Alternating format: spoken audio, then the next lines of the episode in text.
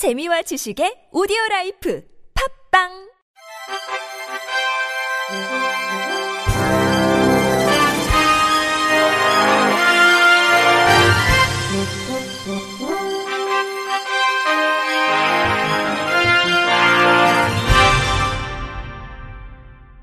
청취자 여러분 안녕하십니까? 3월 첫째 주 주간 KBIC 뉴스입니다.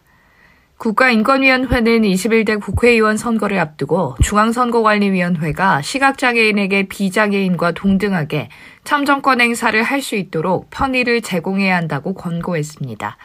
인권위는 선관위가 만들어 배포하는 이미지 형식의 공직선거 후보자 자료를 시각장애인이 읽을 수 없고 사전 투표소에서 점자 투표 보조 용구가 없어 관외 사전 투표를 하기 어려운 점 등이 시각장애인에 대한 차별이라고 봤습니다.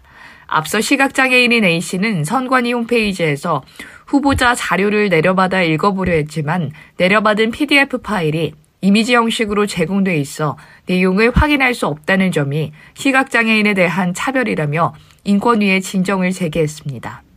이에 인권위는 후보자가 선거 공보물을 선관위에 제출할 때 이미지가 아닌 텍스트 형식의 파일로 제출할 수 있도록 적극 안내할 필요가 있다고 판단했습니다.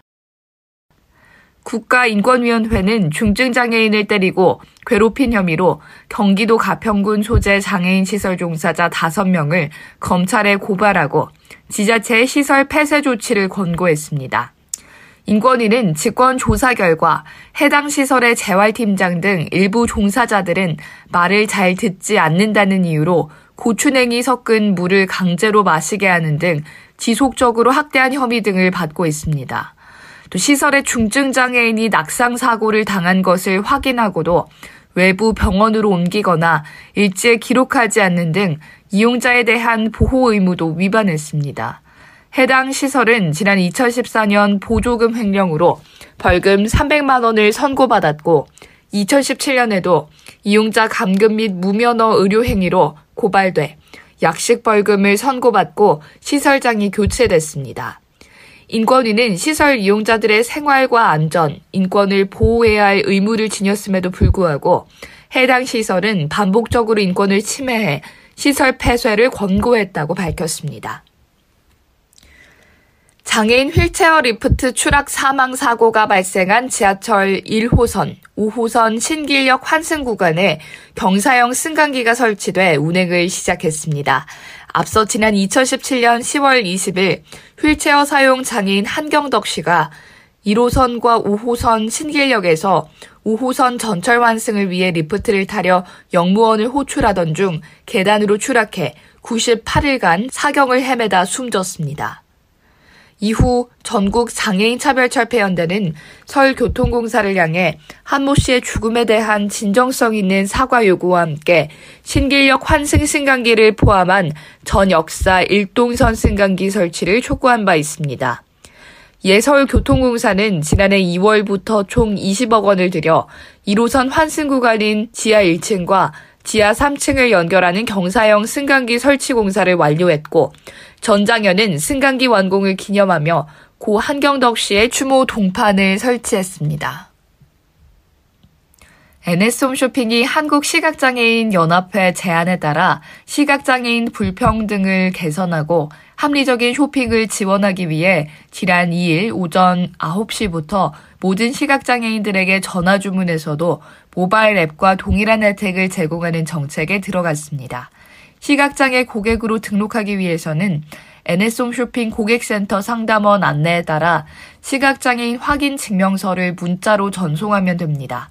상담사가 확인증 접수 해피콜로 안내하면 등록이 완료되며 관련 서류는 시각장애인 고객 등록 처리 후 즉시 폐기됩니다. 등록된 시각장애 고객은 전화 주문으로 NS홈 쇼핑과 NS샵 플러스 채널 방송 상품을 모바일 앱 주문과 동일한 조건으로 할인받을 수 있습니다. 또한 모바일 앱을 통해 신청해야 하는 이벤트 적립금도 별도의 과정 없이 일괄 지급됩니다. 국가인권위원회가 성명을 내고 여러 종합유선방송 사업자들이 정부가 수어 통역사와 실시하는 공식 브리핑에 뉴스 화면 송출 시 반드시 수어 통역사를 포함할 것을 촉구했습니다. 인권위는 대난 상황에서의 정보란 개인의 생명과 안전에 직결될 수 있다며 국가는 일상에서 정보 접근이 제한적일 수밖에 없는 환경에 놓인 여러 사회 소수자와 약자가 재난 관련 정보를 동등하게 접근할 수 있도록 추가적인 편의를 적극적으로 제공해야 할 책임이 있다고 강조했습니다. 이어 한글은 농인들에게 모국어가 아닌 제2 외국어나 다름없는 문자며 수어는 한국어와 동등한 자격을 갖는 유일한 공용어라면서 정부가 제공하는 수어 통역이 화면에 잡히도록 촬영과 편집 관행을 즉각 개선해야 한다고 촉구했습니다.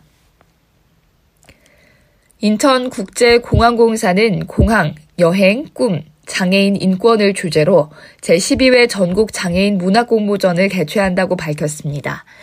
장애인 복지법에 따른 등록 장애인이면 누구나 참여 가능하며 시, 장시, 동시 등 운문, 단편 소설, 수필, 동화 등 산문 분야 문학 작품을 다음 달 3일까지 공모합니다. 올해부터 시각장애인의 경우 음성 녹음 파일로도 원고를 응모할 수 있도록 하고 점자 포스터 및 화면 낭독 프로그램을 활용한 홍보 활동도 진행할 방침입니다. 수상자는 다음 달 9일 인천 중구 장애인종합복지관 홈페이지 및 개별 연락을 통해 안내되며 시상식은 다음 달 17일 인천 파라다이스 시티에서 열릴 예정입니다. 장애인 먼저 실천 운동본부는 2019 모니터 보고서 장애인과 4차 산업혁명을 출간했습니다. 장애인과 4차 산업혁명은 한 해 동안 화두가 되었던 장애 관련 이슈를 중심으로 대중매체의 보도 경향과 함께 10개 종합일간지, 8개 경제지 및 45개 지방일간지를 모니터한 결과를 담았습니다. 또한 외부 필진이 참여해 장애 관련 이슈와 언론 보도의 흐름, 이달의 좋은 기사, 올해 좋은 방송, 장애 차별 용어, 모니터링 분석 등 장애와 관련한 다양한 이슈를 분석했습니다. 장애 관련 이슈와 언론 보도의 흐름에서 배현정 기자는 상당수 언론사들이 장애 당사자의 목소리를 반영하려 노력한 자세를 엿볼 수 있었지만 장애 등급제 폐지와 같은 중차대한 사안이 제한적으로 보도되고 폐지 후 혼란과 갈등 상황에 대한 해법 제시가 미흡해 아쉬움을 남겼다고 밝혔습니다.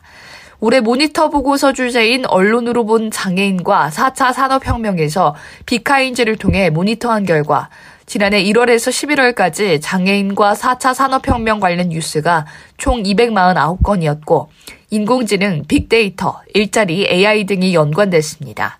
이상으로 3월 첫째 주 주간 KBIC 뉴스를 마칩니다. 지금까지 제작의 이창훈, 진행의 유정진이었습니다. 고맙습니다. KBIC.